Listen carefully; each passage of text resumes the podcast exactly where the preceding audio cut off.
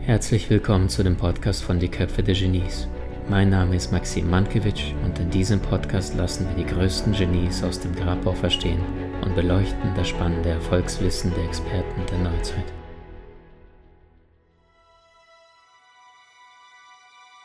Sie gilt als das Genie unter den Modeschöpfern. Wie keine andere Frau prägte sie die Mode des 20. Jahrhunderts und hatte einen enormen Anteil an der Entwicklung von Paris zu einem Modezentrum.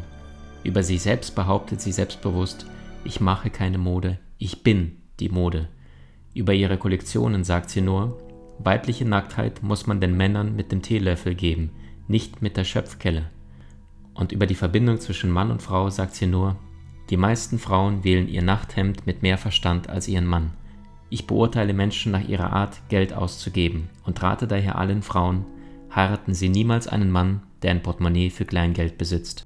Sie war klug, sie war gerissen und hatte zahlreiche Affären. Sie baute sich ein riesiges Netzwerk mit Stars auf wie Marilyn Monroe, Igor Stravinsky, Salvador Dali, Pablo Picasso oder Winston Churchill. Mit ihrem klugen Kopf gelang es ihr noch schneller zu wachsen und so ein Imperium aufzubauen. Wer war diese erfolgreiche Frau und wie hat sie es geschafft, aus der bittersten Armut in einer Zeit, in der die Frauen stark unterdrückt wurden, ganz nach oben zu kommen? All das und vieles mehr erfährst du in diesem außergewöhnlichen Podcast. Coco Chanel wurde am 19. August 1883 in Saumur unter dem Namen Gabrielle Chanel als zweites von insgesamt sechs Kindern geboren. Ihr Vater vom Beruf ein Kleidermacher und die Mutter eine einfache Frau. Die Familie ist bitterarm. Ein Jahr nach Gabrieles Geburt beschließen die Eltern zu heiraten. Als Gabriele zwölf ist, wird die Mutter krank und kurze Zeit später stirbt sie sogar. Der vollständig überforderte Vater hat nun sechs Kinder und kaum Geld. Genau deswegen gibt es für ihn nur eine Lösung, er muss die Kinder abgeben. Die drei Jungs schickt er zum Arbeiten auf eine Farm und Gabriele und ihre ältere Schwester übergibt er in die Obhut eines von Nonnen geführten Waisenhaus. Das Leben in einer religiösen Einrichtung war streng und sparsam, aber das kleine Mädchen lernt zu lesen und zu schreiben, und vor allem lernt sie dort das grundlegende Wissen über das Nähen und Anlegen von Kleidung. Die meisten Kinder vor Ort im Kloster waren Waisen, doch Gabriele weigert sich das anzuerkennen, dass sie abgegeben wurde, und behauptet immer, dass ihr Vater eines Tages zurückkehren wird, um sie abzuholen, und dann werden sie wieder eine gemütliche und schöne Familie sein. Ihren Vater sah Gabriele allerdings seit ihrem zwölften Lebensjahr nie wieder und gab später an, er sei nach Amerika ausgewandert. Bücher werden in den sechs Jahren im Waisenhaus eine große Inspirationsquelle für das kleine Mädchen. Um ihren Schmerz der Einsamkeit zu mindern, fängt sie an, Geschichten zu erfinden. Als sie beispielsweise von ihren Freunden angesprochen auf ihre Familie gefragt wird, wo diese ist, sagte sie nur, ich werde von meinen strengen Tanten aufgezogen. Später wird sie einmal sagen, wenn man ohne Flügel geboren wurde, darf man sie nicht am Wachsen hindern. Im Alter von 18 Jahren verließ sie das Kloster und zog nach Moulin. Tagsüber arbeitete sie dort als Schneiderin und setzte eine sekundäre Karriere abends als Sängerin bei einer Kabarettveranstaltung fort. Um ihr knappes Gehalt etwas aufzubessern, trat sie entsprechend als Sängerin in einem Club auf und begeisterte die Soldaten mit ihrem Song vom verlorenen Hühnchen. Das Lied, das sie immer wieder sang, hieß Wer hat Coco gesehen? Und genau das war die Geburtsstunde ihres neuen Spitznamens Coco, Coco Chanel. Ihr Gesang reichte allerdings nicht aus, um eine Bühnenkarriere zu ermöglichen. Also jobbte sie schließlich sogar in Badeanstalten und konnte sich bereits dort über die Anzahl ihrer Verehrer nicht beklagen. Im Alter von 23 lernt sie schließlich Etienne Balsan kennen. Der fünf Jahre ältere Balsan war der vermögende und einflussreiche Erbe einer industriellen Familie. Der vermögende junge Mann ist für sie damals die einzige Chance, um aus der Armut rauszukommen. Balsan nimmt sie für ein paar Tage mit zu sich auf sein Schloss. Dort geht er auf die Jagd und reitet aus. Wenige Tage später soll Besuch aus der Stadt vorbeikommen. Doch er bittet Coco, sich zu verstecken. Ihr wird nun bewusst, dass sie für ihn nur eine Schlafgelegenheit ist, allerdings keine echte Partnerin auf Augenhöhe. Doch gerade diese Tatsache lässt sie nur noch mutiger werden. Da sie keine schöne Kleidung bei sich hat und entsprechend auf der Party nicht auftauchen kann, sieht sie nur eine einzige Möglichkeit. Sie schneidet den Anzug von Balsan auf und näht diesen eng zusammen, dass dieser ihr am Körper passt. Unangekündigt erscheint sie nun auf der Party und all die Gäste wundern sich über die schöne Frau und warum sie sich derart anders gekleidet hat. Darauf sagt sie nur, es sei bequem. Zudem sagt sie, wer unersetzbar sein will, muss vor allem anders sein. Balson ist sichtlich beeindruckt von ihrer Kreativität und Mut und beschließt ihr zu helfen. Mit seiner finanziellen Hilfe bekommt sie 1910 einen Hutsalon eröffnet. Ihre Kreationen hatten Erfolg und kamen gut bei den Menschen an. Ihre Mode war bereits damals schlicht und ohne viel Schnörkelei, einfach schlichte Eleganz. Auf einer Party lernt sie Arthur Capel, alle nannten diesen jungen Mann nur Boy, da er aristokratische britische Wurzeln hat, kennen. Chanel verliebt sich sofort in ihn. Auch er verliebt sich in sie und erkennt sofort ihre Gaben und Fähigkeiten, Kleidung wunderschön herzustellen. Damals durften Frauen kein eigenes Business gründen und auch gar kein Büro mieten oder bei der Bank einen Kredit aufnehmen, ohne die Bürgschaft ihres Mannes oder Vaters. Also lässt Capell seinen Namen überall draufschreiben und unterstützt seine neue Liebe. Mit seiner Bürgschaft und seinem Kredit eröffnet Chanel 1913 eine Modeboutique namens Chanel Modet. Ihr Markenzeichen waren locker sitzende, schlichte Modelle, die bequem zu tragen waren und so im Gegensatz standen zur herkömmlicher Mode, die die Frauen oft in einengende Kleider und Korsetts presste. Chanel behauptete gern, ich habe die Frauen aus dem Korsett befreit. Die erste Mode ohne Korsett wurde allerdings bereits von Paul Poiret knapp zehn Jahre zuvor geschaffen. Seine farbenfrohe Mode bezeichnete Chanel später allerdings als barbarisch. Ihre bevorzugten Farben waren schließlich schwarz, weiß und beige.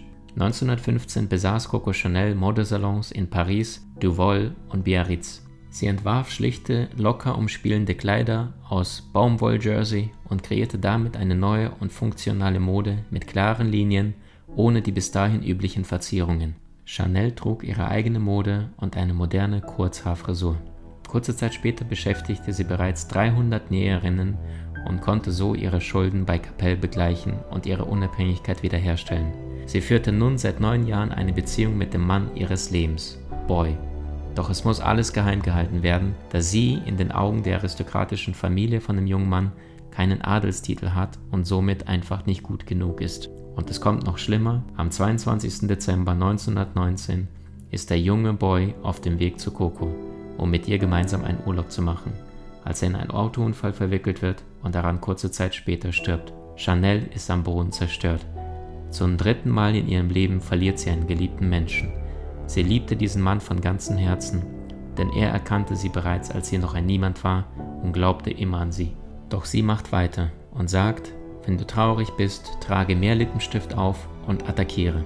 In den 20er Jahren erfand sie das Cocktailkleid, das später als kleines Schwarzes bekannt wurde.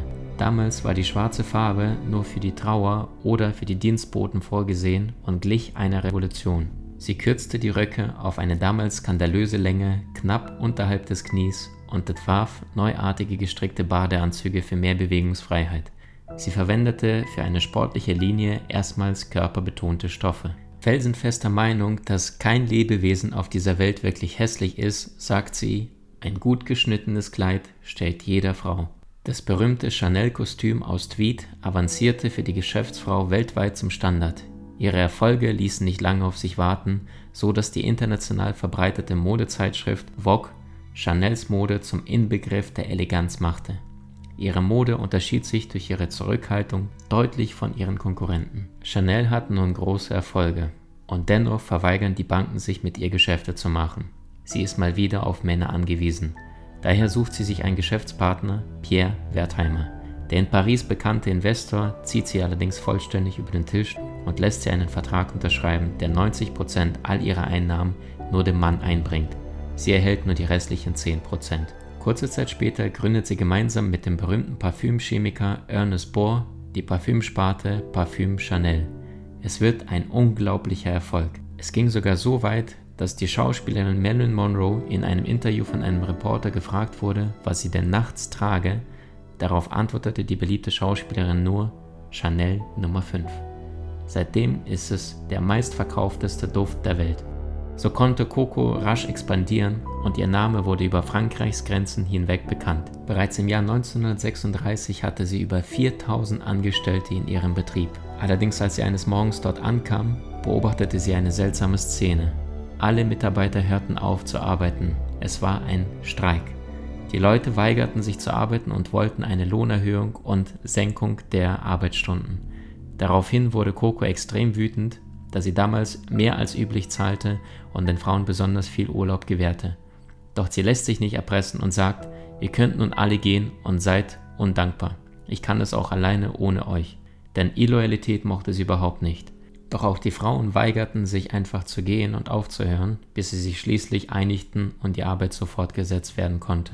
Mit Kriegsbeginn kurze Zeit später, 1939, beschließt Coco, ihr Modeunternehmen zu schließen. Sie zieht sich für kurze Zeit in die Provinz an die spanische Grenze zurück und hatte dort angeblich eine Liaison mit Salvador Dali, kehrte allerdings bereits nur ein Jahr später wieder nach Paris zurück.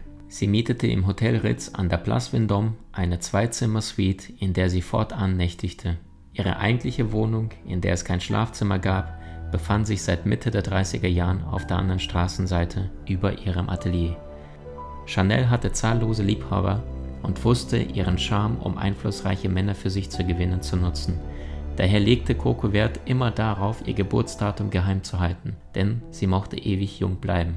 Vor der Presse behauptet sie nur, eine Frau kann mit 19 entzückend, mit 29 hinreißend sein, aber erst mit 39 ist sie absolut unwiderstehlich und älter als 39 wird keine Frau, die einmal unwiderstehlich war.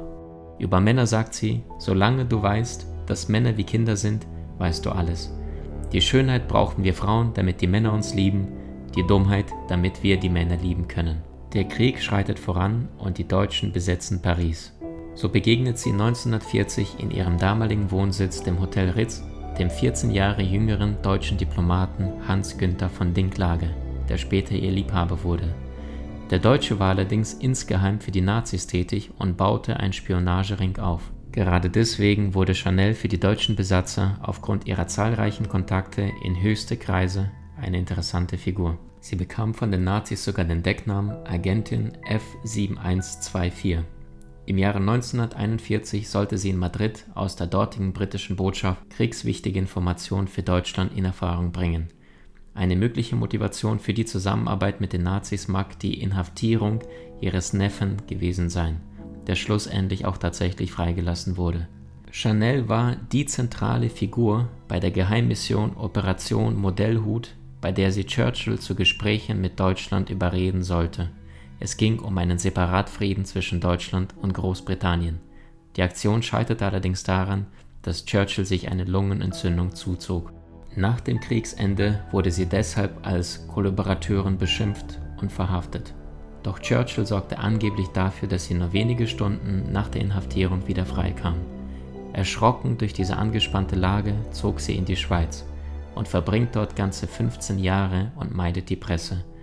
Auf das Gerücht, dass sie eine Nazispionin gewesen sei, sagte sie nur, das sei ein Hirngespinst. Nach tatsächlich 15 Jahren beschließt sie wieder nach Paris zurückzugehen und arbeitet an ihrem Comeback. Einige Quellen vermuten, dass sie den modernen New Look von Christian Dior als absoluten Rückfall in die Zeit des steifen Korsetts betrachtet haben soll und daher wieder Motivation zurückbekam, heimzukommen. Doch ihre neue Kollektion bekommt nur beißenden Spott und wird von der Presse wortwörtlich vernichtet. Chanel macht unbeirrt weiter. Sie sagt, es sind nicht die Erfolge, aus denen man lernt, sondern die Fiaskos. Und tatsächlich circa ein Jahr später hat sie endlich Erfolge, die sie verdient. Denn das US-amerikanische Life Magazine hat die Eleganz ihrer Tweed-Kostüme gewürdigt und ihre Mode als absolute Revolution bezeichnet.